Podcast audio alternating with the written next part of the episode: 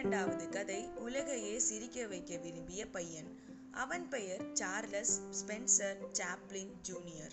அவனது அப்பா அம்மா ரெண்டு பேரும் நாடக கம்பெனிகளில் பாட்டு பாடி நடிக்கிறவங்க அவனுக்கு ஒரு அண்ணன் அவன் பெயர் சிட்னி. ரெண்டு பேரும் ரொம்ப பாவம். காரணம் அவங்க அப்பாவும் அம்மாவும் பிரிஞ்சிட்டாங்க. விவாகரத்துக்கு பிறகு ரெண்டு பேரையும் வளர்க்க அம்மா ரொம்ப கஷ்டப்பட்டாங்க. சாப்பாட்டுக்கே கஷ்டம். சார்லஸ் ஸ்கூலுக்கே போனதில்லை. அவன் என்ன செய்வான் தெரியுமா? வீட்டு மாடிப்படியின் அடியில் இருந்த ஜன்னல் வழியே சாலையில் நடக்கும் எல்லாத்தையும் பார்த்துக்கிட்டே இருப்பான். அவனுக்கு அப்பப்போ உடம்பு சரியில்லாம போயிடும் படுக்கையில் அவன் படுத்து இருக்கும்போது அவனோட அம்மா அவனுக்காக வெளியில் நடப்பதை சொல்லி அழகா நடிச்சு காட்டுவாங்க.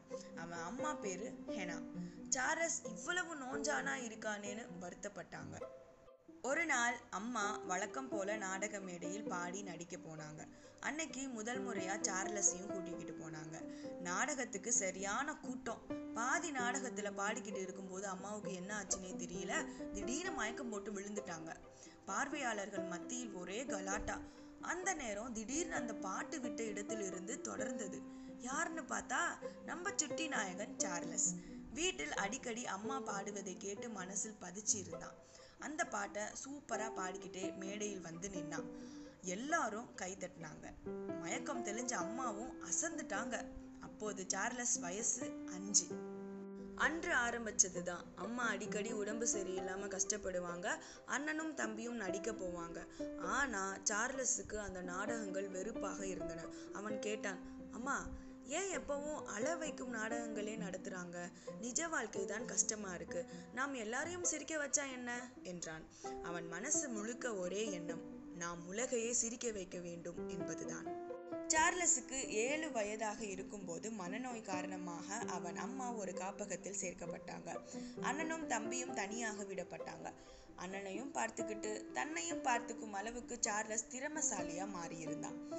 தி எயிட் லாங்கசையர் லேட்ஸ் என்ற நாடகத்தில் சிரிப்பு நடிகனாக மேடை ஏறிய போது அவனுக்கு வயசு எட்டு. அவன் மேடையில் செய்த சேட்டைகளை பார்த்து எல்லோரும் விழுந்து விழுந்து சிரிச்சாங்க.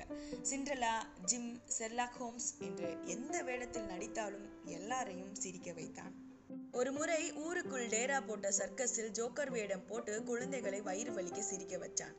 உலகையே சிரிக்க வைக்கும் சார்லி சாப்ளினாக சினிமாவில் சூப்பர் ஸ்டார் அந்தஸ்து கிடைத்தது. உண்மையான உலக நாயகனாக உயர்ந்து காட்டிய அந்த மாமனிதர் சார்லி சாப்ளின். உங்கள் வாழ்வில் சிரிக்காத நாள் வீணாக்கப்பட்ட நாள் என்பது சார்லி சாப்ளினின் பொன்மொழி. ஆதாரம் Charlie Chaplin life and times Christopher Vine my autobiography sir Charles Chaplin. சூப்பராக இருந்துச்சுல? நான் ரொம்பவே இந்த ஸ்டோரி என்ஜாய் பண்ணேன். நீங்கள் எப்படி?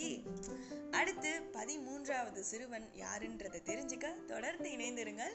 வாய் மைனஸ் ஐ கூட. Thank you and stage